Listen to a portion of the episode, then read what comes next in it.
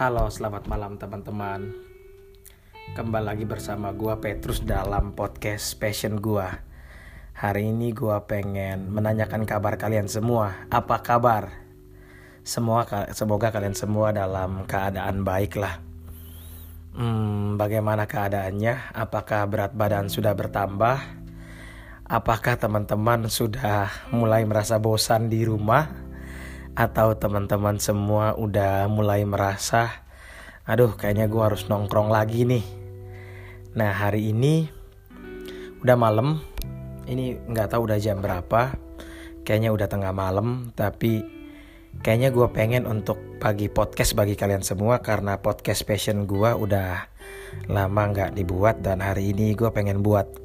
Gue pengen ngobrol ringan-ringan aja sama teman-teman karena gue pikir hmm, perlulah untuk menyapa teman-teman semua dan gak gue suka juga untuk ngobrol dan gue juga coba buat videonya. Jadi kalau teman-teman yang berminat bisa nangkringin videonya kalau ada videonya tapi nggak tahu deh nanti diproduksi atau enggak intinya kayak begitu. Nah gue cuma pengen bahas tuh satu hal yang menggelitik di pikiran gue menggelitiknya tuh kayak begini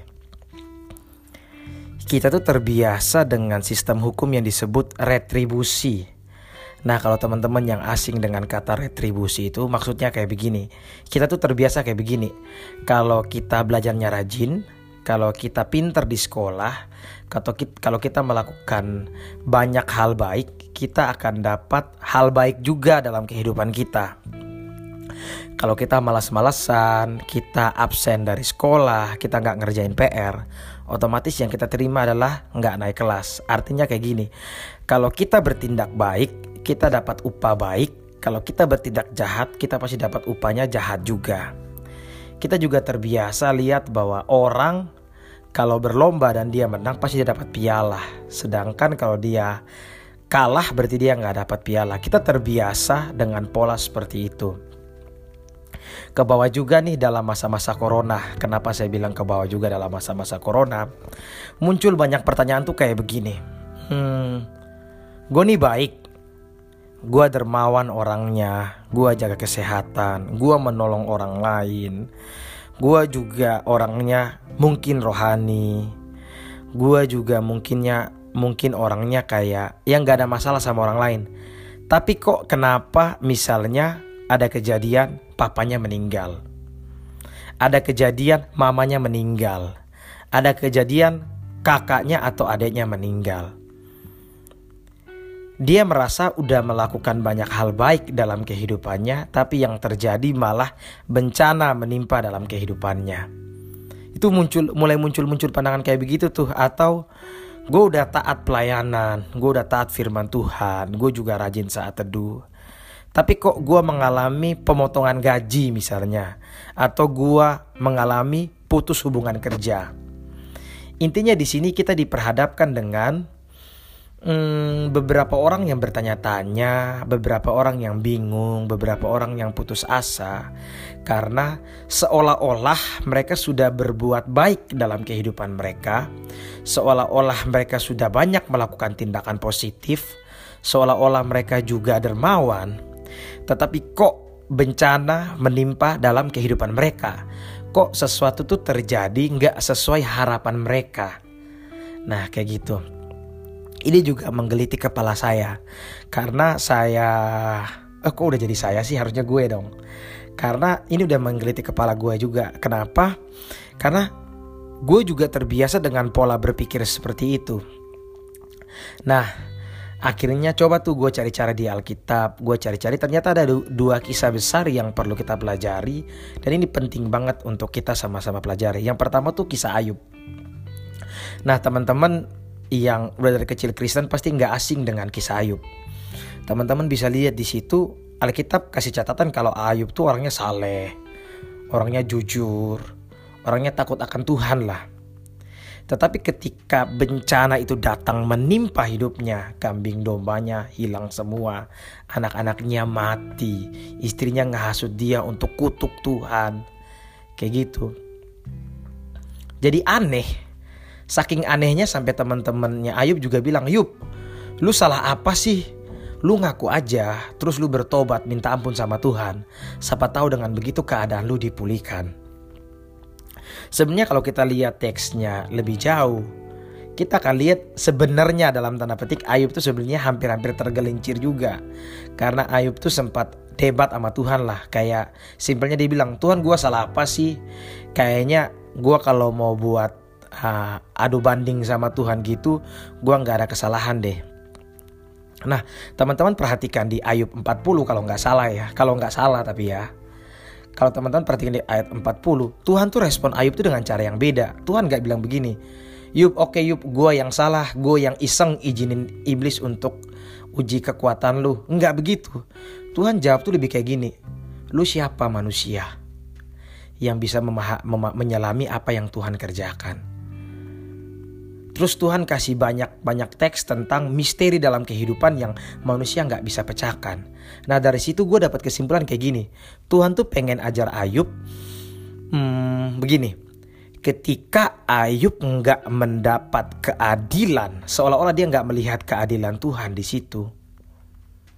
Justru Ayub lagi disuruh bersikap rendah hati seperti seorang hamba yang mau dan rela menerima apa pun yang Tuhan izinkan dalam kehidupan Ayub.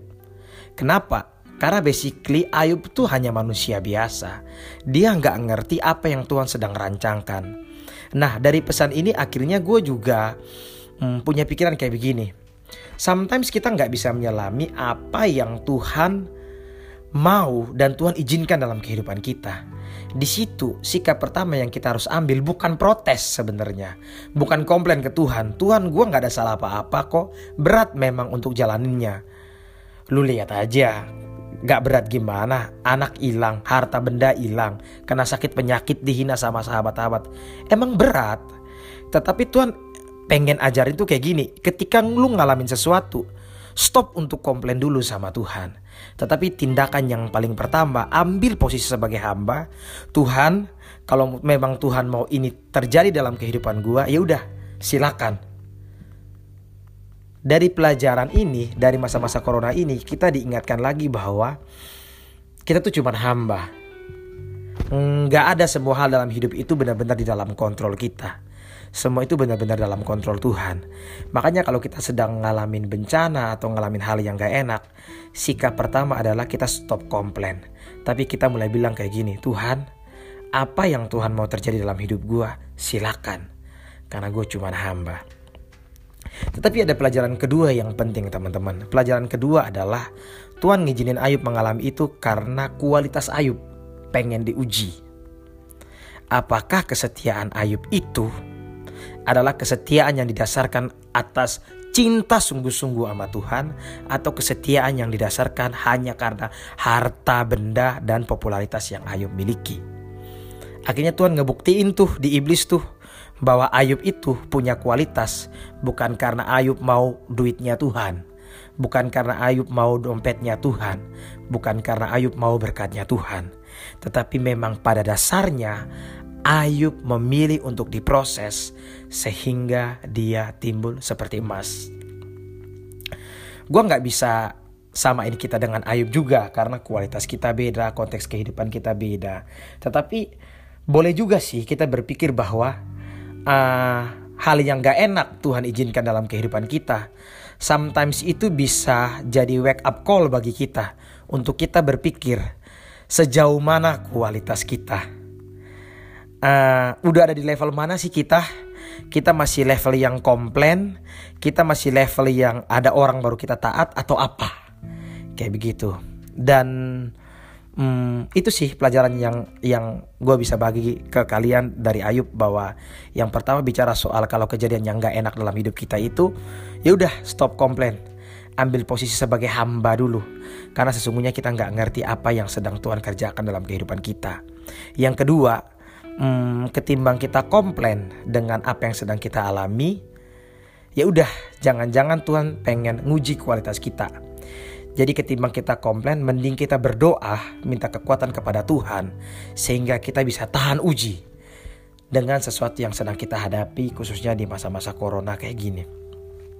Terus yang ketiga gue belajar dari Asaf Mazmur 73 Pada intinya Asaf tuh komplain Komplain sama Tuhan karena Dia melihat orang yang gak taat itu badannya gemuk semua. Artinya orang yang gak taat kok kelihatannya dia diberkati. Malah dia yang milih untuk taat dan menjaga hati dan tangannya bersih Kelihatannya kok gak diberkati. Sampai teksnya tuh bilang dia hampir-hampir tergelincir. Tetapi apa yang menjadi penghiburan Asaf? Kalimat Asaf itu akhirnya jadi lagu terkenal sekarang. Asaf tuh bilang kayak begini. Sekalipun dagingku dan hatiku habis lenyap. Gunung batuku dan bagianku tetaplah Allah selama-lamanya. Dan Asaf bilang apa? Gua tahu sekarang. Bagian mereka orang-orang yang gak taat itu adalah kebinasaan. Dan hidup mereka tuh benar-benar semu. Sementara. Nah mungkin sekarang lu udah berusaha jadi orang yang benar Mungkin sekarang lu berusaha taat, mungkin sekarang lu udah berusaha untuk tobat. Tapi kok malah lu lihat hidup lu kurang beruntung dibanding teman-teman lu yang lain yang kelihatan hidupnya kok brengsek dan sembarangan. Tetapi Asaf di situ kasih pelajaran penting bagi kita bahwa bagian kita, kebanggaan kita tuh bukan harta duniawi atau berkat atau apa pun yang lain, bukan. Tetapi Tuhan menjadi bagian satu-satunya, bagian terutama. Lu bayangin aja kayak begini. Hmm, lu pengen duitnya Bill Gates misalnya. Tapi Bill Gates, Bill Gates bilang begini, bro, gue bukan cuma mau kasih duit ke lu, gue juga mau kasih diri gue ke lu. Untuk lu belajar kepintaran gue, untuk gue ubah hidup lu jadi lebih baik. Sama, Tuhan tuh juga pengen bilang yang dari pelajaran Asaf ya. Asaf tuh pengen bilang kayak begini tentang Tuhan. Uh, gue gue sasaran gue bukan cuma mau kasih dompet gue ke lu, bukan cuma mau kasih berkat, tapi sasaran gue mau didik lu bahwa di tengah kesusahan sekalipun lu ingat bahwa gue nih Tuhan, Tuhan sebagai harta terpenting dalam kehidupan. Itu sih teman-teman kayaknya bacot gue kepanjangan udah 12 menit lebih.